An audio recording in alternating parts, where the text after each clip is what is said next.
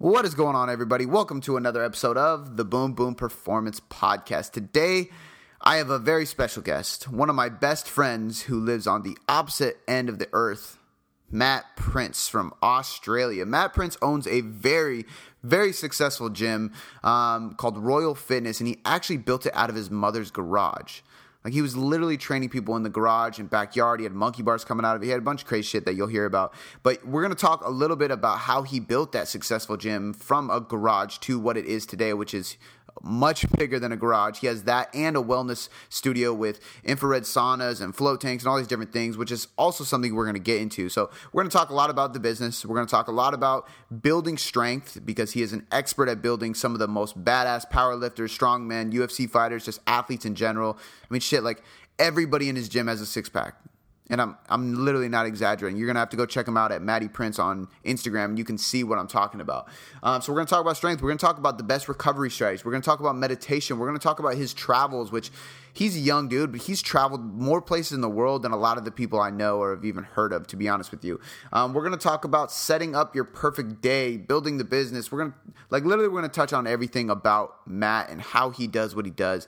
He is a very spiritual guy. He's a very well put together guy. He's a very successful guy. He's somebody I respect, somebody I appreciate, somebody I love having in my life that I can shoot the shit with. Um, and it was a great time just bullshitting with him and learning from him, just like it is every time I get to see him, which is not often enough because he has to fly so damn far. And I still have yet to go fly down and see him, which I will do soon, I promise, bro. So without any further ado, let's get on to the show with Matt Prince.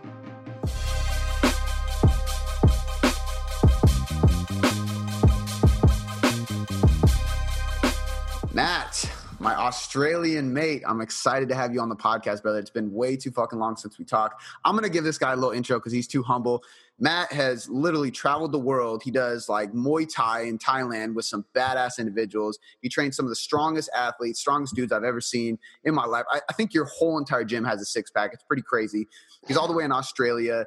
He skateboards. He does so much epic shit. I'm super pumped to have him here. When I first met him in California, it was like we we actually bonded pretty well. We we got together and we actually ended up kicking it almost the whole entire time we were there with all these other guys. So it was really really fun to connect with you. And dude, I'm super pumped to have you on the show. Man, it's good to be here. I'm pumped as well. Well Good. caffeinated, ready to go. Hey, perfect, man. What time? What time is it over there? It's uh, 8:30 a.m. 8:30 a.m. Okay, so it's 1:30 p.m. over here. So every On time. Friday, though. On Friday. Oh, okay. I'm Thursday. That's, see, that's fucking crazy. Because I remember getting on calls with you and uh, for the group, and it would be, I think, 11 a.m. And you're like getting up at 5 a.m., walking to the call, and I'm just like, dude, this guy is dedicated. Yeah, 4 a.m. when the when the time changed. It was a 4 a.m. call. It's Oh shit! But that's dedication. So that's actually where I want to take this first. I find that every person I talk to for, that is an entrepreneur typically has something in their childhood that caused them to be an entrepreneur. Now you own a very successful gym. Um, I believe you do real estate as well. So you definitely are an entrepreneur. You're making good money. You're you love that that hustle side of it. It usually stems from something, and, and it's funny because a lot of guys sold weed or sold drugs in the past, and they become these entrepreneurs in a different realm. For me, skateboarding had a big influence on that because it's such an individual and independent sport right? Like you don't have a team to help carry you to the finish line. It's you and just you. So I'm Yeah. curious if that had any effect and what else in your life growing up had an effect to create this entrepreneur spirit of yours. Yeah, so my life's been a whirlwind, man. Like I skateboarded, I played all the sports when I was younger, like Australian football, basketball, athletics, all that sort of stuff. But skateboarding was a huge passion of mine for a while. So when I was like, I don't know, 12, 13, that's when I was skateboarding the hardest, drinking a fair bit with all the skaters, as, as skateboarders do. So drinking the cheap wines and going pretty hard. Um, but what happened actually when I was in like year eight or year nine, I uh, split up with a girlfriend. Basically, she dumped me, and then I started like hitting the gym. I was probably 15 at the time, I reckon. I started doing a lot of bicep curls, drinking proteins, and it led me back into the sport. It led me back into, you know, a life that wasn't you know, like heading down that drug path and, and screwing me up. But so that, that was a big part. And I kept skating. And like you said, it's an individual sport. So it's you against you. And the board doesn't flip without you flipping it. So it teaches you some good lessons. And it's, you know, a lot of patience in that as well. Um, from there, yeah, like the main probably thing that shaped me, like I was always a hard worker, right? Like my parents sort of got me to get a job at 15, not because they needed me to make money. Like I, I had a good childhood growing up and they looked after me, but I was taught from like 15 years old to work, and I had two jobs. I'd save all the money in one, wanting to buy a house at 18, 17 years old, and uh, I was getting there. And then hustling away, did my course, all that sort of stuff, and burnt out. And that was a crazy thing in my life. Like I fully burnt out of the PT world, and I'm sure it's happened to you. I'm sure it's happened to every trainer listening to this, where you don't want to coach anymore like you, just, you want to quit. So I ran overseas, partied up in Europe and Thailand for, I was away for four months at the time and just sort of destroyed myself, come back an absolute mess. Anyway, got back into the training. I was sort of going through the motions. About a year later, my brother passed away. He was playing football. He copped a knock in the heart and uh, and died. And he was 17 years old, and I watched it, you know, right in front of me. So. And fo- in football over there is soccer as well, like Europe. No, it's uh, it's like or rugby, a kind of mix. It's it's too hard to explain to an yeah. American, but it's it's not like soccer at all. It's really it's really hard sort of game. Like it's a physical, right, tough game. Um, you fucking yeah. Americans. yeah, yeah. You guys like you wear pads. We don't wear pads. You know, pads. uh, um, so how old are you at this point? So you come back from Thailand when this happens with your brother, and you are. It was 2011, so I was uh, 21. Okay, and your brother older or younger? 17. He was younger. Okay. And he in what was your guys' relationship like? Oh, we're tight. We're like the the two people that just annoyed the whole house. Like we'd sit there and just you know play play COD together, play Xbox, and yeah. you know annoy mom, annoy my sister. Like just be we're just just mates. You know, like close as. He was my best mate. Um, it was hard. It was really hard. And I was in a dark spot for fuck a, a, long time. It still gets me now, but like a whole year, I reckon I was in a in a complete whirlwind of partying, like depression, that sort of stuff, right? Got to a day, I can't remember the exact day, but it was around like August, near like his the anniversary. And he's I was like, fuck this. He wouldn't want this for me. Like he wouldn't want me to feel this way and like, you know, beat beat up on myself, you know? Yeah. And uh and I decided to have a crack.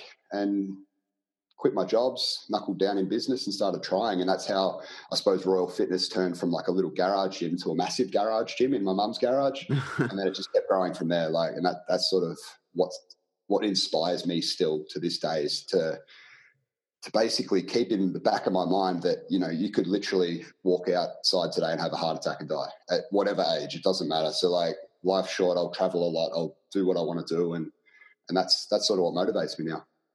Dude, I love it. So after this point in time, you're you're in a funk. Like I want to kind of go back to that shift because I think a lot of people have this story where like this something. A lot of people were very motivated, had something in their life that is either a chip on their shoulder of like just growing up in a shitty uh, childhood or some traumatic situation or tragedy like you had um, and then at some point they make a shift for the better was there anything that you were doing to make that shift because a lot of people are like oh i had a shift and then i go on but they never talk about like what actually created that change or that that mindset shift to get them back on their feet and, and working towards positive things yeah like i don't know like i've always been really driven right and what i i, noticed that the path that I was going down wasn't going to change unless I made a made made a shift, right? So I invested. It, it was actually in Luca and Steve's uh, business book that they had. It was like 200 US dollars. It was the most money I'd spent on on any books ever. and um, you know, at the time, and and I bought that book, and I don't know why I bought it. I think it was on Jay Ferruggia's site, and, and he said to buy it. I used to read all his shit religiously, and that shift in itself turned me into like a bit more professional mindset. And then I was like, fuck, maybe I can do this. And, and then then it turned into like, if my brother can't do it, maybe I should do it for both of us and start because we always wanted to buy houses together and stuff like that. So I was like, fuck, I'm going to do all of it for him. And I'm going to try and travel. And, and that was my main drive. It was more, he can't live, so I'm going to try and live for him. And, and I went back to playing football, which I quit, you know, and I went back to play, I suppose, for him in a way, you know, and it was, it was really motivated by him, a lot of it. Man, so I think I think it's funny too because it, I have a, a similar trigger because Luca was a big trigger for me to start pushing. Um, and when people ask me like, "What was that moment when you finally realized like, shit, maybe I can do this?" It was that same thing. I saw Luca talking to us, and I looked at him like, "What the fuck?" Like, he's not some dude in khakis and a collared shirt that has a six year degree. You know what I mean? Like, I was like, maybe I can do this. And it's funny because, and the reason I want to harp on that is because everybody listening, I get this all the time. Like, man, I look up to you. I, you're an inspiration. I wish I could do this stuff. And it's like, you fucking can. Like, anybody can do this stuff. If me and Matt are doing this stuff, like, anybody can do this stuff. Uh, but I want to talk about what you are doing. So, give me the story about your gym. You started in your mom's garage. So, how did that start, and how did it develop into? Because it's a huge. How many members do you have right now? We're at nearly 300, and it's growing next month. And it's yeah. growing, and it and it's one of those gyms, guys. It's not like a, it's not a LA Fitness for those you listen in America. Um, I don't know what big box gyms they have in Australia, but it's not a commercial gym it is a functional center. There's turf, there's sleds, there's prowlers. It's like it's like a big ass Westside. Like go go follow Royal Fitness. Do you guys have an Instagram, Royal Fitness? Uh, yeah, we do. We don't really update it. You're best to follow my Instagram, Matty okay. Prince. Matty Prince, dude. Like, go yeah. follow him. He has some guys that he trains too. That if you see their gym, it's like it's like a grunge garage style gym, which is dope. But it's it's big and there's a lot of beast in that gym. Some of the shit you guys post is just fucking insane. But how did that start, man? You started in your mom's garage. Yeah, so originally I was working as everyone does. You start in a normal commercial gym, and I was coaching people out of there. And I've always been really good at it because I care about people and I love seeing them succeed. So it wasn't like it's not one of those things that it wasn't a thing I had to learn how to talk to people and communicate.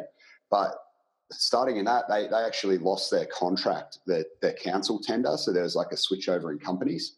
Then what I did when there was a switchover, I see the opportunity. I decked out Mum's garage with like boxing gloves and three kettlebells. I think I had like fifty dollars worth of equipment, and I took all my personal training clients. I said, "All right, we're going to train out of Mum's garage now because they're not, they're no longer members." So I didn't rip anybody off. I'm not I'm not one of those guys that approach people or anything right. like that. So I saw the opportunity, I took it, and then it just started growing. And then what I did when I uh, when I had that epiphany through my brother, I was like, "Fuck it, let's deck Mum's garage." We reinforced the roof. We put like monkey bar handles across it. So had the whole roof reinforced, so it was strong enough to hold like six people at a time. And we put squat racks in there. This is a two car garage, right? Like it's not that big. We had like six to eight people just smashing it. We built this massive contraption out the backyard. It was like a massive rig, and it was like six meters tall. I don't know how many how that is in yards. I'd say like eight yards tall or something massive, like these things, and it had ropes on it and fucking pull up bars and like stall handles and shit. It was really, really cool. And this is all in mum's garage and, and in the backyard. She's hating it. Like there's cars coming every hour. Like yeah. I built that garage gym out to 100 members. There was 96 members before I expanded. Holy shit. 96 people coming every week multiple times. And yeah. like the neighbors thought I was a drug dealer. One of the neighbors was actually Charlton, who's working with me now. Okay. He said, to, oh, he's a bit younger, and he said, oh, I think Matt's dealing drugs. Like when it first started, because that many cars coming and going. Oh yeah, yeah. And just coming into the garage, not going inside, just into the garage and then leave. Anyway, um, so pretty much that grew, and we we grew. And there was another gym that I had and then a 24 7 gym, like a commercial gym, opened up next door. That pissed me off. So I opened up another gym. So I had two. And then what we've done recently, like you said, I'm into a bit of real estate and I was able to purchase the place that we're in now. And that's that's a really big space. And what we've got in there now, we've got a wellness studio with an osteopath, we've got float tanks, we've got infrared saunas, um, the whole gym you know, which is which is massive as well. It backs onto a big oval, and that's where we run our, our stuff from. So there's guys, girls, old people, young people. It's it's just an amazing place. I've got a great team. Like I couldn't have done any of this without my team. Like the staff are amazing. The coaching is you know world class, and and I suppose like I'm never going to uh, talk it up or anything like that. But if somebody was to come to my gym, like you said, there's a pretty much the whole gym, like girls, guys, they're just animals. They train like animals. They're different minded to a normal gym. They're positive. They get around each other, high fives, you know, swearing, like one guy turned around the other day, he was benching, he was really struggling. And he, could, he was trying to lock it out. He nearly had it. And the guy above him goes, fucking lift it, you pussy. And he ended up grinding through it. And I was like, cool. Like, I'm happy with that. They're a bunch yeah. of savage into each other. You know what? The other side, it's less, less uh, manly than that, obviously. But um, eh, yeah, they're, they're all animals. There's chicks lifting 160 kilos, which is like nearly, I don't know, 385 pounds or something. There's chicks doing that. Yeah, now. that's crazy. Dude, like yeah. for anybody like listening this, his gym is full of like the stereotypical Australians. Like, and I say that as a compliment because like Australians are badass, right? Like, but when I look at your guys' Instagram, I'm like, dude, this is like that, that, uh, you sent me like a hype video. Remember when you came out with that hype video yeah, of your yeah, yeah. gym? It's like the most epic. It looks like a movie. Like it was really good quality, but I mean the dudes in it all are like Spartan shredded. I'm like, this is this is fucking ridiculous. But it's true, man. You guys now couple things I want to like just have to reflect on is how you built this, dude. Like you built this out of your mom's garage uh, in a very dark period of time, um, pretty much with everything battling against you, right? Mm-hmm. Like I think that people need to hear that because like yes it takes hard work and grinding and everything but you had to beat resistance right like and i see a lot of people who just get that resistance that thought that negative mindset and then they don't attack their goals like was there ever like i mean or multiple points where you were just like fuck this i can't do it and you just like you kept bouncing forward or you're just all in? Every week every week i'm like fuck i should just go get a job. You know it'd be so much easier. I had i had i've had it multiple times but still today? Do you still do you still wake up with that? Nah, no, not not so much today. Today's a little bit different. Um, okay, but but the reason I ask that is because I think a lot of people assume uh, entrepreneurs and, and I, I've gotten this a couple times where I'm like I'm really positive guy and I'm always talking about good stuff, but people are like, oh, you never have issues, you never have struggle. I'm like, no, there's plenty of mornings where I wake up like fuck all this, like. Oh, within, yeah, you know what I, I mean? still say fuck all this, but I, I could never work in a job. That's that's my point. But like, yeah, yeah, yeah. I mean, the resistance side of things, like you, have been reading the War of Art lately, right? Yep. Just like my third time reading it, man. It's a great book. Dude, I've got four copies on my shelf. Like I, I give it out. I love it. It's my favorite gifted book. But um, you know, like the resistance side of things, I used to literally wake up every morning and there's that old Arnold Schwarzenegger um, six steps to motor, like six success tips. Remember that? Mm-hmm. And it's like, you know, tip one, and you go through all the, you know, don't be afraid to fail and all that sort of stuff. Do you remember yeah. that YouTube video? Yep, I used to I watch that every day. Every single morning I'd get up and I'd watch that. And that was like, I'd watch it, I'd be fired up, and then I'd go to the go to work. And I think for me, it was more the consistency of what I was doing, more so than actually, I suppose, finding it easy. It was fucking hard, and it really was. And like I've put all of my money into Royal Fitness, and I keep doing it. Like I keep reinvesting, and like literally, people go, "Oh, you, you live a great life," but I've fucking put my balls on the line thousands of times to get there, you know. But with um, I suppose my biggest tip, if, if there's any trainers listening, would be to connect good people to good people and you'll be successful, right? Like I've, that's what my whole gym's based off. We've got the small group atmosphere. And what I do is I'll group people up with people who are similar and positive and I'll introduce them and connect them. And that's all I try and do. And then from there, like, like, yeah, I coach them to be badass, but that's not the goal. I don't care if they're fit or strong. Like, as long as they're moving forward mentally, I'm happy. It's that's sort of what I'd recommend for people is just commit to connecting good people to good people and making them get what they want and you'll be fine. That's that's probably my biggest advice. Uh, dude, I couldn't agree more, and and that's honestly the one of the and we've said this before. That's one of the biggest things about um, when we were both in Steve's coaching group, yep. um, which is like for those of you listening, so Wake Up Warrior style, personal development style coaching, um, entrepreneur stuff and he put together a group of guys that were all in the fitness community that were all relatively close in age who all had a lot in common so it was like i mean shit it was me in seattle we had a few guys from california new york texas i think uh, michael was from like oklahoma. Oklahoma that's what it is. I almost said milwaukee. Oklahoma obviously you're from australia so we had people from all over connecting and it was like we were best friends. So every time we'd all meet up it was like dude it was so crazy and that was the most powerful thing ever is just being connected to people who want to see you move forward. Um, so what i'd ask you is like what have you applied into your gym to make sure that your members are, are having that effect or, or mentally strong so like obviously with the wake up warrior training that we've been through through through krebs and um, body being balanced business the core four so i'll teach people like I'll sort of talk about it and make them aware. Like I'm massive into personal development, so I'll sort of preach it on my people a little bit, and I'll, I'll, sort of just say, "Hey, look, you know, you can change outside of the gym, but the gym's that you know you're the one who says it the most. The body's the fastest way to power, the fastest path to power. So like that is a true thing, and I honestly believe that as well. So I'll teach them to get fit and confident, and then I'll start poking them with like, "Hey, what are you doing with your career? Hey, what are you doing? Like, connect with this guy. This guy's a real estate guy. Talk to him, or talk to." this business owner, and I'll sort of introduce people like that. And then it's sort of, I don't need to, I suppose, be their coach so much. They're sort of helping each other grow, which is an amazing thing. And that's just on like the the back end of the fitness side. Like the fitness side, obviously, is our main thing, but that's that's what I'll help them connect with as well. Does that make sense? Yeah, absolutely, man. And I think the the big takeaway there is that everything's connected, right? And and that's why I say the body is the fastest path to power because, and this is kind of how I teach people too. And obviously, my job is to make sure people's body is on point. But I tell them like, if we can get control of your body, your mindset is going to change. If your mindset change, you're going to show up as a different human being in your relationships. And if all that changes, your business is going to take off. Like, I mean, shit, like you saw my business grow in 2017. And I would say for three quarters of the year, I didn't touch any new marketing strategies or anything All we did is connect me to you guys, and all we did is work on my mindset and my relationships. We just focused on like everything I could to make sure I was a stronger person. Yep, that's so what it's about. It is, man. So, so what are you doing currently? Um, I know, like, I haven't talked to you on this level for a while, so I'm interested to know. I mean, what are you still doing? What does your morning routine look like? What parts stick with you to to make sure that you're mentally on top of your game?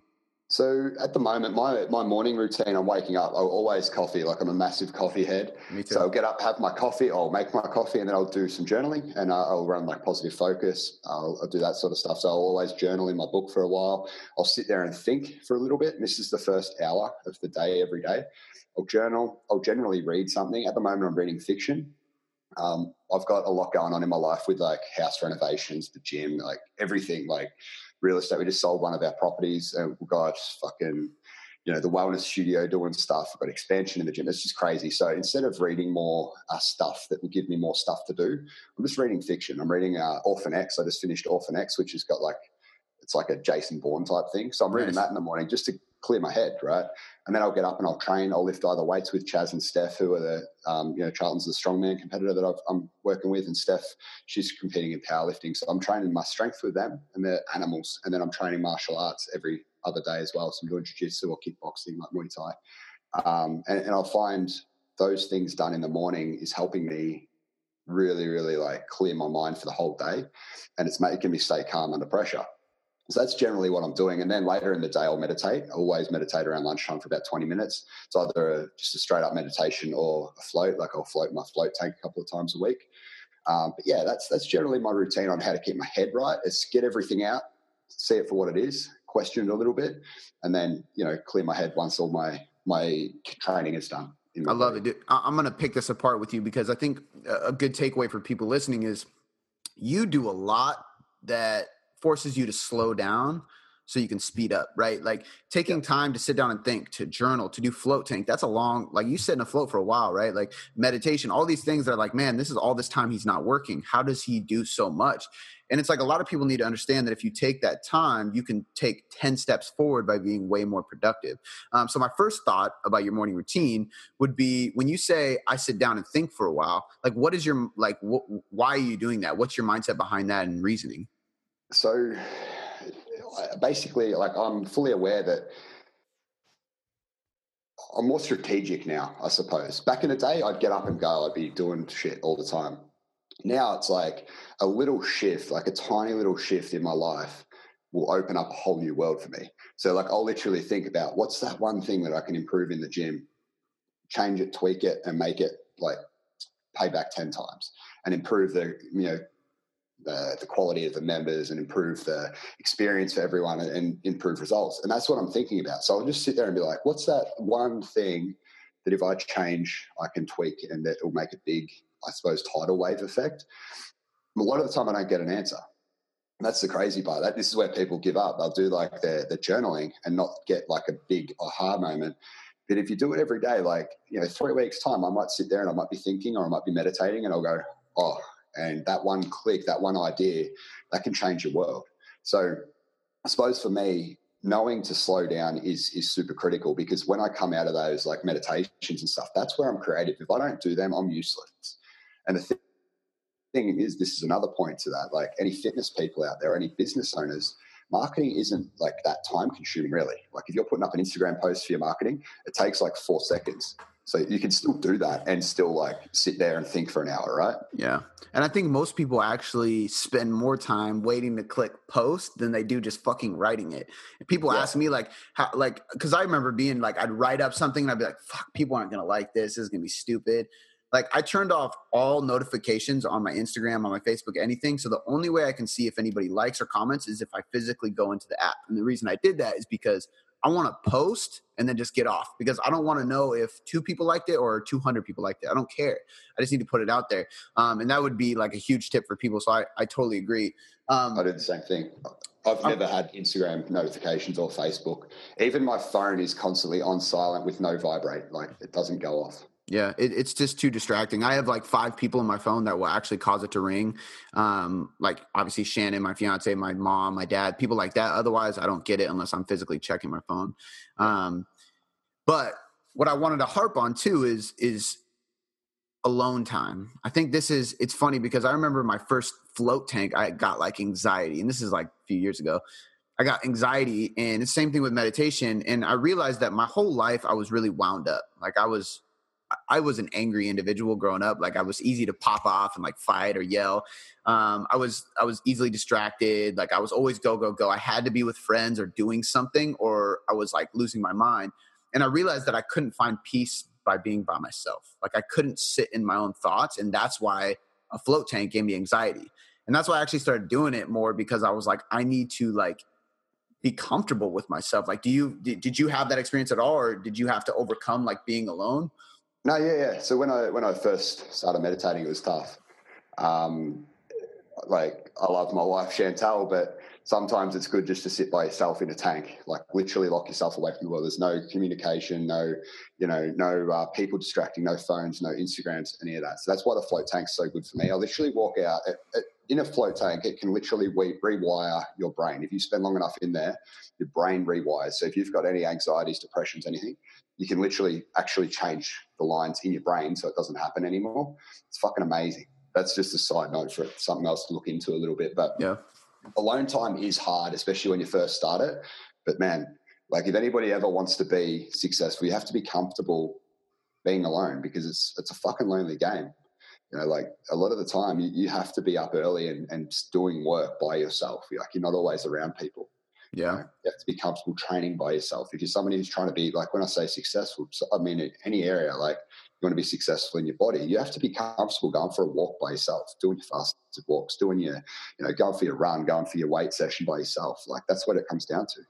It's a very like entrepreneurship especially, but success in general is a very individual thing, right? It's very independent and there's gonna be a lot of times where you don't have somebody holding your hand. So I 100% agree. And I got to get back to float tanks, man, because I, have been good about like meditating, and I mean, I'm religious with my morning routine. Reading, I go on a walk, I write, I do everything by myself. Like it's perfect. I love it. But I haven't done a float in fucking God knows how long because, and I think we were still in the group when I did, but I went in there and I broke out in fucking eczema, which I yeah. have eczema. So I started tripping, and then my eyes started burning. I and I, ever since then, I have like.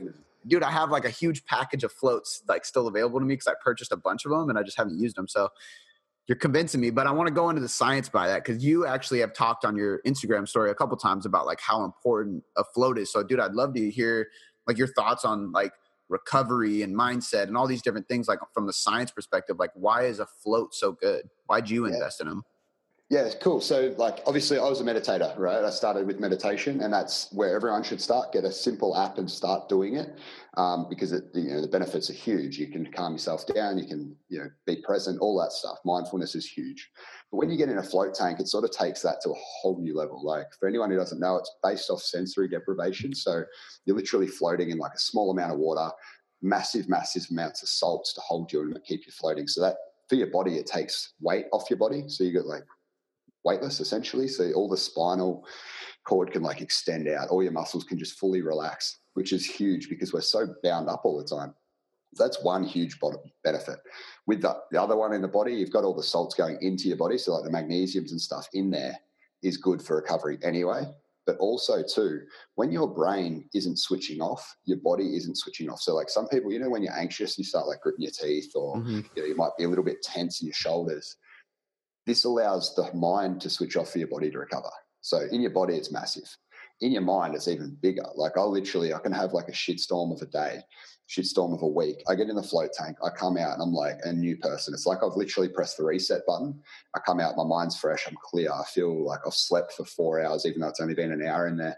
And you just feel like a new person. And doing it, you know, regularly is massive. I know it's not practical for a lot of people to do it, say twice a week, like I can, but you know, once a fortnight, you know, whenever you get really stressed out. Before I owned one, I was doing it once a month because I knew that was when I was going to burn out and start like drifting for say a week. So yeah. I just time it. So I knew like, all right, every four weeks I start to drift a little bit. I'm going to time it. I'm going to go float, reset, come out fresh. And you come out like the first few days, you're on fire. It's crazy. You're just creative. You, you see things differently. I think that's huge too because it's it's like prehab, not rehab, right? Like I think a lot of people will get so stressed out that like fuck i gotta start meditating again or i gotta get in the floating and it's like do it before you get to that point because then you will never get to that point right um so first question what's a yep. fortnight Fortnite is like every two weeks. Don't Okay, you okay. say that? No, we don't say that over here. Oh shit! Yeah, Yeah, well- like so every every second week.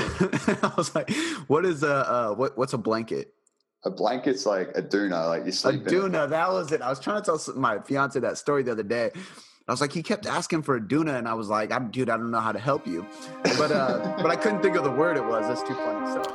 Hey guys, sorry for the brief interruption, but I do want to take a moment to mention my sponsor, Health IQ. You can go apply for a free quote today to see what exclusive rate you could get for being a healthy individual at healthiq.com slash boom boom, or you can talk to an agent directly if you want more information, and you can use the promo code boom boom to get that exclusive rate.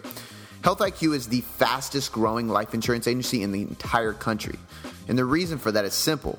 They are extremely smart and they're doing something extremely beneficial for anybody who is physically active and health conscious.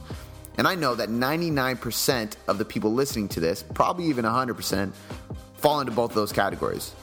56% of the customers who do use Health IQ save between 4 and 33% on life insurance, which basically means we're almost guaranteed to have more money in our pocket because we are investing our hard earned time and money being physically fit or just generally healthy. And that's exactly what they recognize, and that's why they reward us with that. They also recognize that people who work out have a 56% lower risk of heart disease, 20% lower risk of cancer, and a 58% lower risk of diabetes compared to anybody who is not physically active.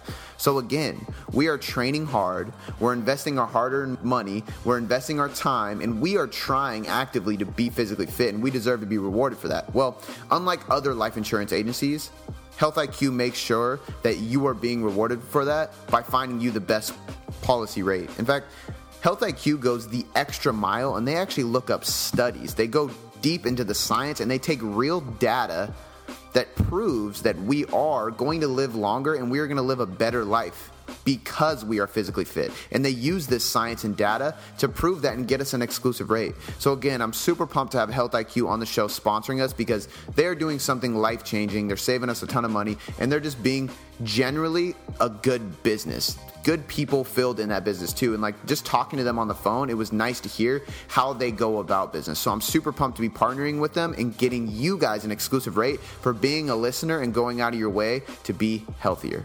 You can go to healthiq.com slash boom boom and get a free quote today, which I highly suggest. And if you want a chance to save and get an exclusive rate, talk to an agent on the phone and mention the promo code boom boom.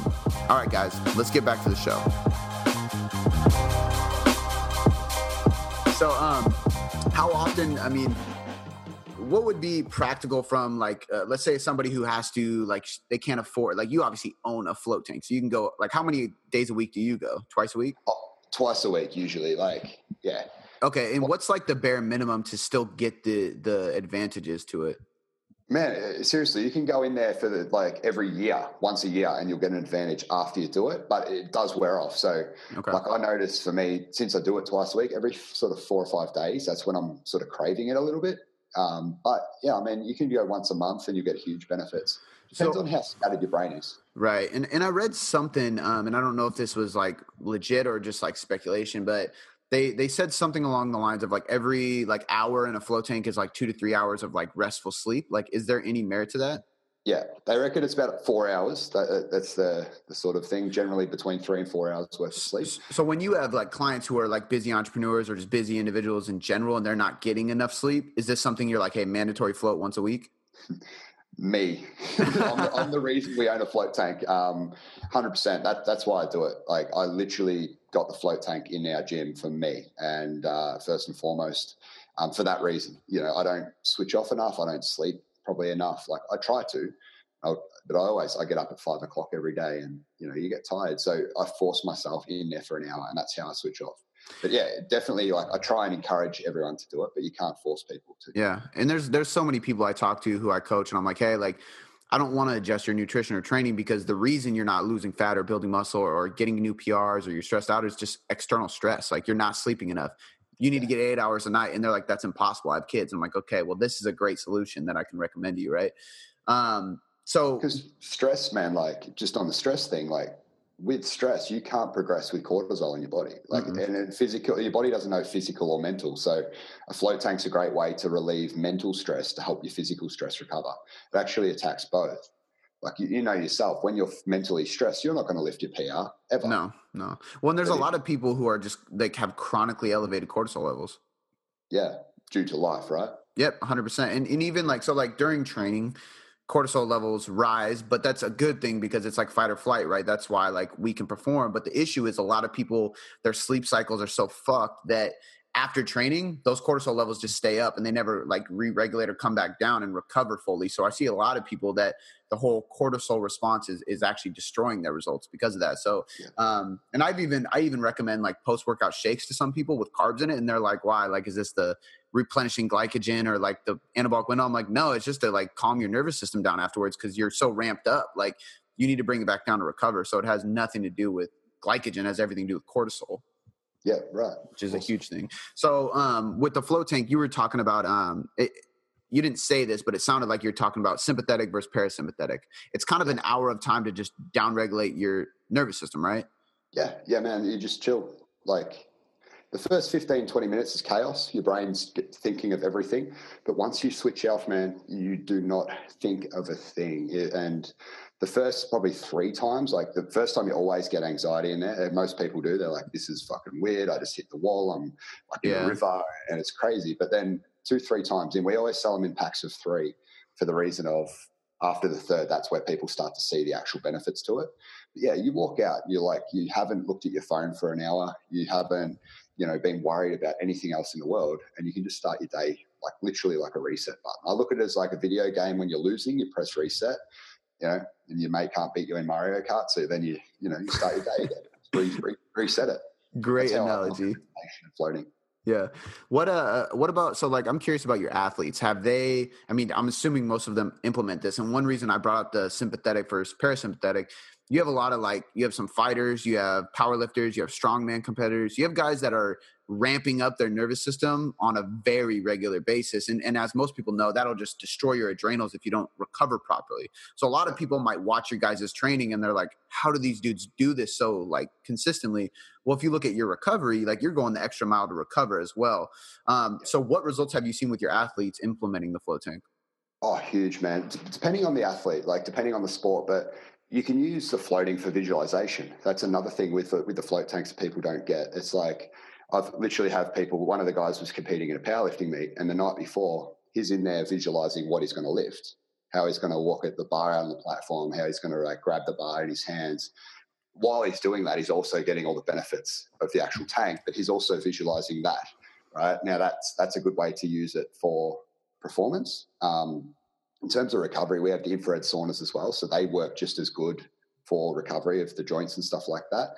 Um, not so much for the nervous system, but it all sort of t- ties in. So like you have to wave it. You can't constantly do the same thing. Like even with the the float tanks, like if you did it every week for your recovery for your body, eventually your body's going to get used to that, right? So you need to sort of make sure that you're using other things. Our people recover basically because we train smart. You know, people could come and train in the gym and not use the tank and still progress it speeds it up when they do use the tank because they do recover, but that's just how it sort of works. Does that makes sense? Like yes, absolutely. You know, train training's our first thing. The float tank's like a, you know, it just amplifies it if people choose to. Yeah, and, and I always tell people like there's three pieces to results, and that's training, nutrition, and recovery. Period. I usually say sleep, but in general, it's recovery and nutrition and sleep and all these things actually fall into recovery because there's there's stress and there's adaptation, and if you're not adapting to what you stress yourself in the gym doing, you're just going to be running in circles at some point. So it's it's really important um, to recover fully. So the next thing I'd like to know is how do you how are you training these guys? I know everything changes depending on what they're doing. Obviously, every individual is different, but like, do you follow a specific structure? Like, is there like a like everybody's doing an upper lower? Most people do full body. How do you go about training?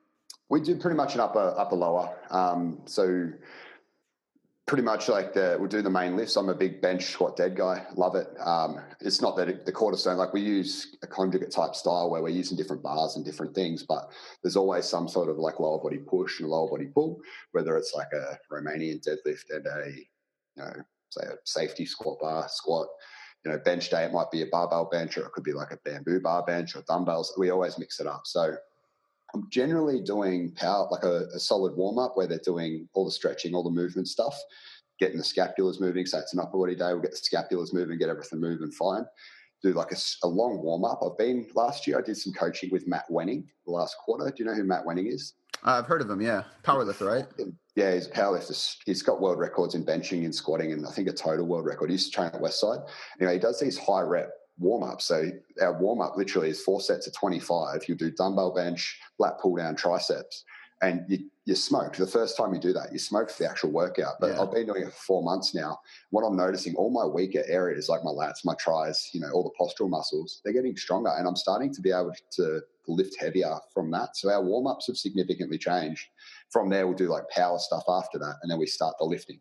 So probably spending 20 minutes of like active, uh, I suppose, hypertrophy based weakness training warm ups before you a, even get under the bar. Before we before we start lifting, dude, I love that too because um, I've been honestly, it's funny because I know Westside did a little bit of that, and then obviously John Rusin kind of started doing a little bit of that, and I I was always doing a little bit, but I started kind of actually taking that to the extreme pretty recently as well.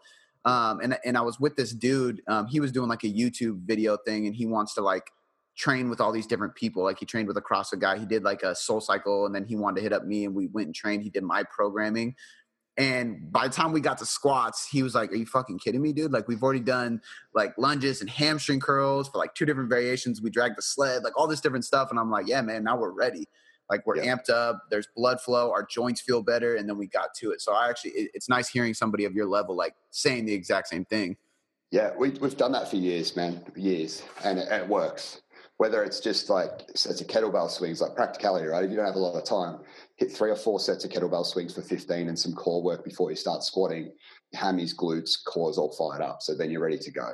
Um, but yeah, we, we, do that all the time. And then we start our main lift, whether it's say like on a bench day, might be a bench, might be a max out effort, like a three rep max, or a variation might be a floor press, or it doesn't you know, changes each week, but we'll hit the main lift hard, we'll do a back offset, and then we'll generally just do accessory work and conditioning. And that's how we sort of roll. Dope. So so how do you how do you balance uh enough variety and too much because there's a lot of people who like like we call them like program hoppers right like every week you're doing a different thing and and there's a lot of bad talk on that but then there's people who like you who are it from my perspective i understand because it sounds like okay it's bench day but really that's a movement pattern. It's not an exercise right? So you're changing the exercise from a variation standpoint. Now how like and you're seeing progress every single week. So how how much is too much variety in your training? So if you are it depends what equipment you have first and foremost.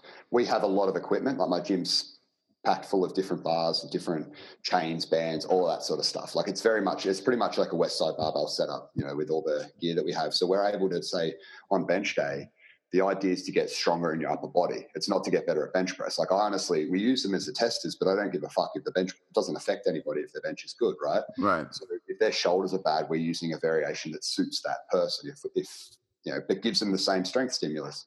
If their shoulders are strong and we need to build pecs up or whatever, I'll use a bent bent bar so they can get more pec in, and it gets that same strength stimulus, right? So as long as we're looking at it from the point of your body's getting stronger in that pattern, you're winning. If you're doing it and we're like injury free, that's the main goal. That that's the first sort of step. Okay, so I might have done, I, I might not have done floor press in six weeks, but if my floor press is better this time, we're good. Yeah, yeah, and, and that's that's perfect, right? But your tries getting stronger. If you haven't done floor press, right? Say you've been benching for six weeks and you know and you want something different hit floor press but understand why you're doing it. Like we'll do floor press because i want to overload the triceps. Like that's the purpose of it. It's not like oh we're going to do this bar this week this bar this week this bar this week just for fun. We're like okay you're weak in this position. We are changing it for this reason. Like we're going to add okay. chains on because you, your lockout sucks. I don't tell them that all the time but it's like uh, on the bench like say for you right you might be fast off your chest but struggle to lock out heavy weight. So you're doing floor press, chains on the bench, or like board press type stuff for say three weeks. And that's the variation to get your tries up to help you bench press. Does that make sense? Yeah, absolutely.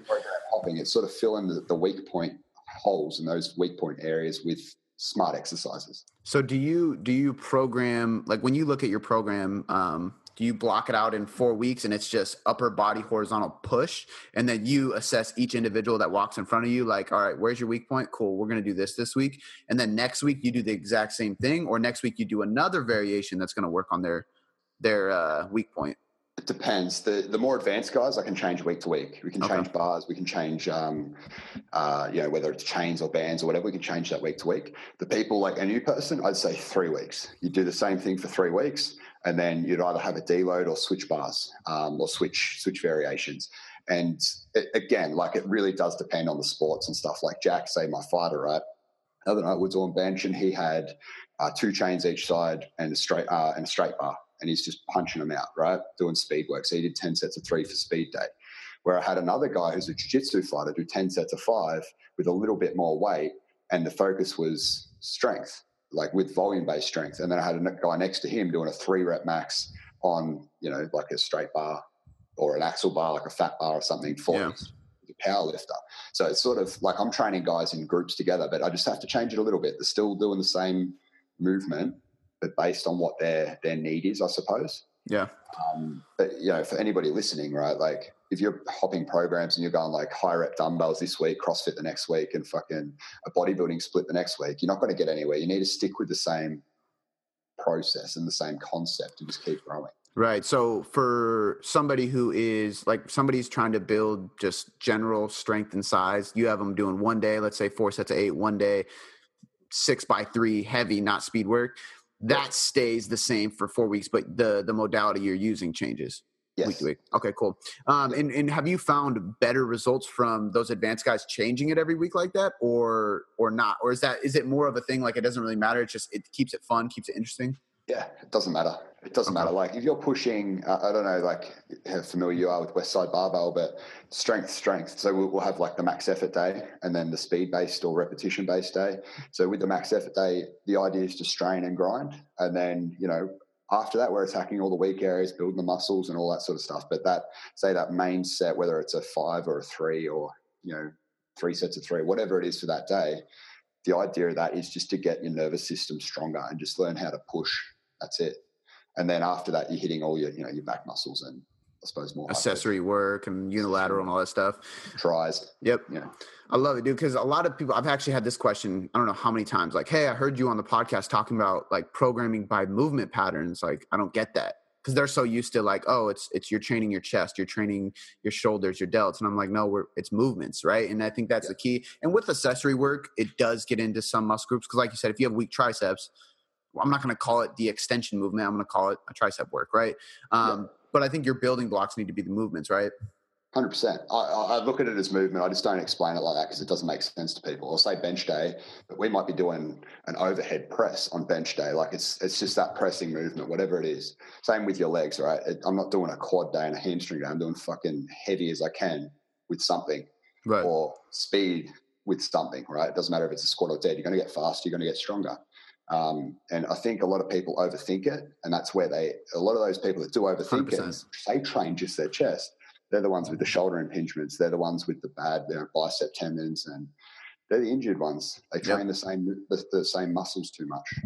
So, how do you apply this to fat loss clients? Because I see a lot of people who think that fat loss needs to be a different realm and all program for somebody and they're like i'm confused. I want fat loss. And i'm like i know. We're going to get stronger. Like it's yeah. it's and we're going to dial in your nutrition. So how do you how do you uh program out something for fat loss? Is it literally the same breakdown?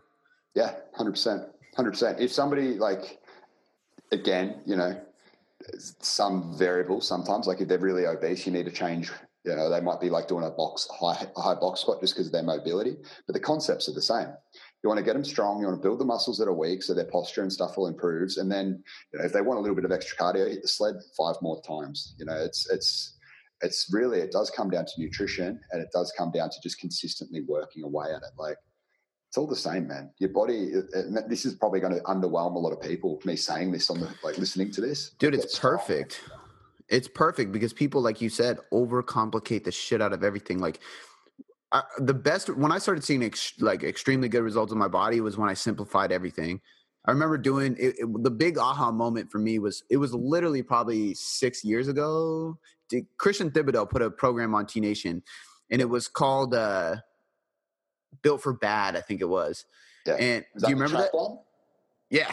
No, Yeah, no, no, yeah, no, no. Well, there was a couple. I mean, all almost all of his programs, but it was the one where like you literally train five days a week and you do some form of deadlift. It was a deadlift, a press, a overhead press, a pull down, and some kind of row. So Yeah. you do like the the five main movements. I'm doing a heavy deadlift every day. I'm doing a heavy bench variation, a heavy overhead press, uh, a heavy pull down, so chin up some kind, and a heavy horizontal row. The simplest program ever, and I got way stronger and way bigger than I ever had before when I was doing all these crazy bodybuilding splits. And that's when it clicked for me, and I was like, okay, there's something to like simplifying. And all the greats, like I mean, Joe DeFranco, Westside, AJ Roberts, uh, John Rusin, even like all these guys, they all simplify it. Yeah, yeah, and and it is underwhelming. That's the that's the worst part. Like when people ask me, like I'm, I'm talking like I'd talk to a normal member right now rather than a trainer, because there's a lot of people that would just be listening to this for health and fitness knowledge. Right. But like if you just lift heavy in those movement patterns, you'll get better over time. It's just you don't want to ever get stuck in the same boring routine because that's where people drop out. So if you can change, like if I can change a variable by putting a chain on, and that's exciting to somebody, and that makes them buy into it, awesome. You know, it Yeah. keeps them coming back to the gym. That's where you get the gains. It's just progressively chipping away at it over time. Consistency is everything. Consistency. So what I I mean, and you don't do anything different from a cardio nutrition anything standpoint for some of those guys who want because I think you have like a couple physique guys there too, but there's some guys who I don't think are competitive athletes that are like shredded at your gym. Like, are you doing anything different for them? Um, no, not really. Some of them, if somebody's training for, like, say, they want to lose actual weight, I'll suggest they get a run in once a week, whether it's an interval based run. Um, I'm a big, I, I'm a you know, ex Australian footballer, so like running's a huge thing, and I'm, I'm like know a lot about running programming. Um, so running does work for fat loss. Running does work to drop weight. It's not 100% necessary, Yeah. but if they're doing all the right things, eating well, training all the strength, adding that one run a week does help for them to lose a little bit of weight. And it might be like if they can't run, they might be skipping or something. So a little bit of extra cardio can help, like on a standalone day. Um, that's probably the only thing I would change. Sometimes I suggest fasted walking, like going out and walking before breakfast. Doesn't matter if it's before breakfast or not, but it, it generally gives them a time that they have to do it, so they're locked in, and it's um, mentally they they get out and they go for their walk, and that, that helps them lose fat as well. But a lot of the time, it, it does. It just comes down to the consistency of it. Like, stay fit, get strong, you know, and eat Yeah. well. It's so boring, but it's it's what it is. A lot of the guys that are shredded do that. They just just run once a week, train three times, four times, strength, eat consistent, and that's it. Yeah. And they've probably been at your gym for quite a while now. Yeah, four years, three years, four See, years. and that's- ones that and- you see in those photos like three, four, five years. Well, and that's the thing is like a lot of people see Instagram people and they're like, "Fuck, I want to do this guy's program," and I'm like, "Well, he's been doing that program for six years. Like, just just know that it takes time, man. Like, it shit doesn't happen overnight." No, it doesn't, unfortunately. Yeah, I know, right? If there was a magic trick, we would tell you. So, dude, I Yeah. love it. This has been this has been super informative. I'm I'm glad we went that strength route because I think it's refreshing, um, especially like I just had John Rusin on the show, which is a genius. And I know sometimes it can be overwhelming because he dives so deep into science. Like me and you listen to it, and we're like, this is dope." Like, and I love that information, but a lot of people have to sit there and dissect it all. So this is great to know that like it's simple, right? You can do this shit without overcomplicating it. And it's dope to hear your story about the gym and just success and and catch up with you, man. It's good to see you, man. I, uh, I, to everyone listening, I actually messaged Cody after I listened to John Rusin's one. I just said, "Look, dude, we're going to do it on strength." I'm like, "We don't need to. Like, Yeah. I, I'm just going to like simplify John Rusin's story anyway, because that's pretty much how I train. So, Yeah. if anyone hasn't listened to John Rusin's that just wants strength, listen to that. That was sick.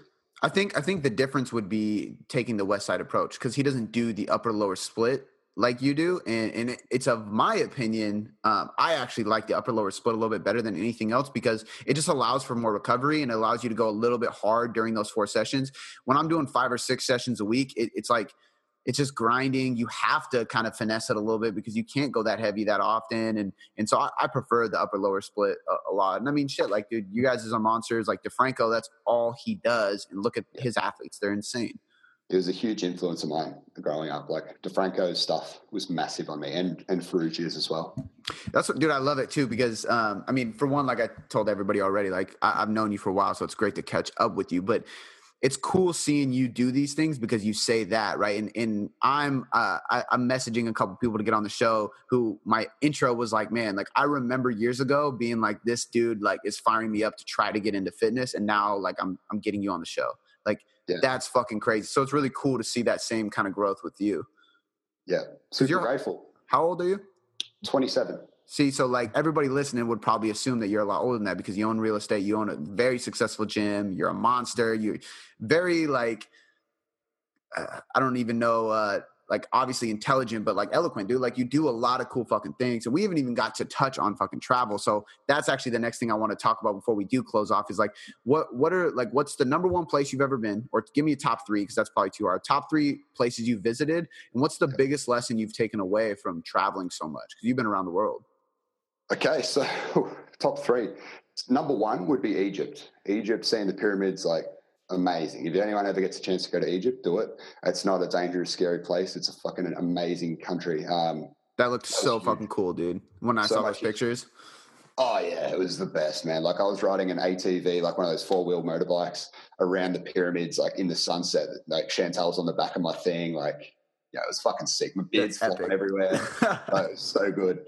Um, so Egypt would be number one. China would be number two. Great Wall of China is an amazing thing, and the Terracotta Warriors is also an amazing thing. Even just China in general is really cool.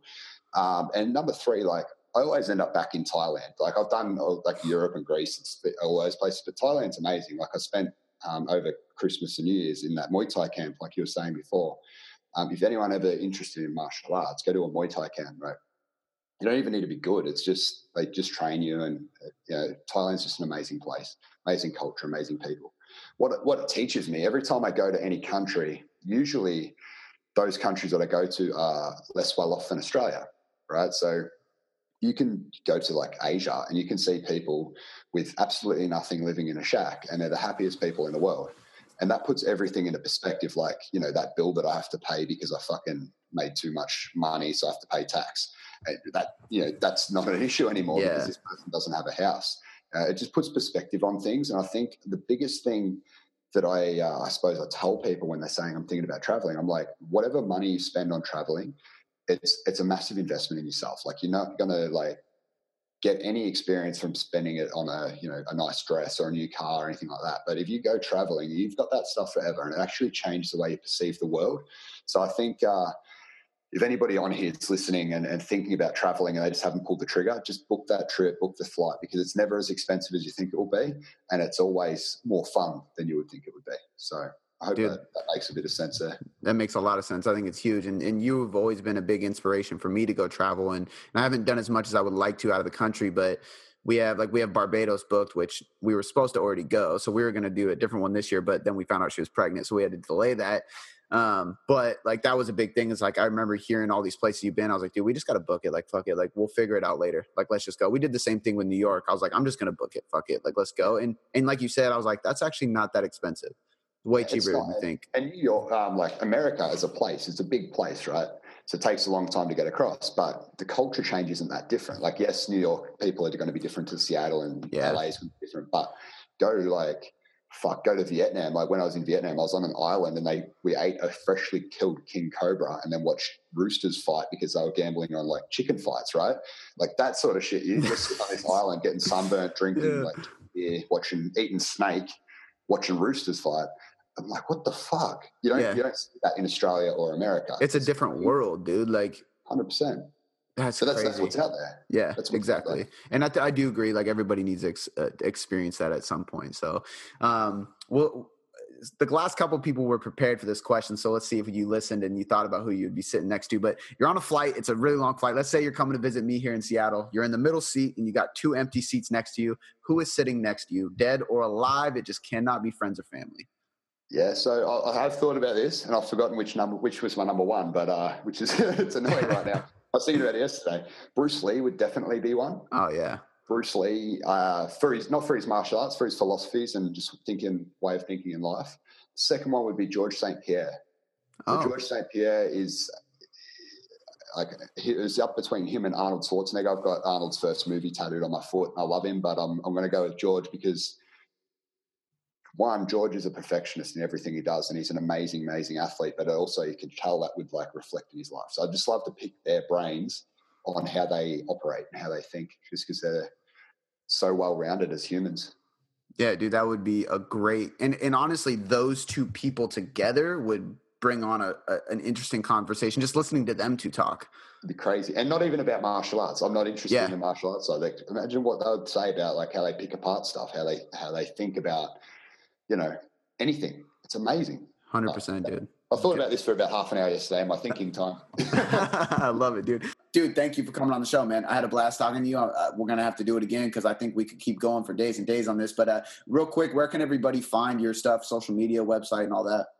Yeah, so I'm on Facebook just under Matt Prince. Uh, Instagram's matty.prince. Um, if anyone's interested in the gym sort of side of things, you can check out Royal Fitness back at Smash. Um, website, I got mattyprince.com, but I don't, I'll- I, I've got blogs and stuff up there for some old content, but it, this, this hasn't been updated lately. But Instagram's probably my best one and Facebook.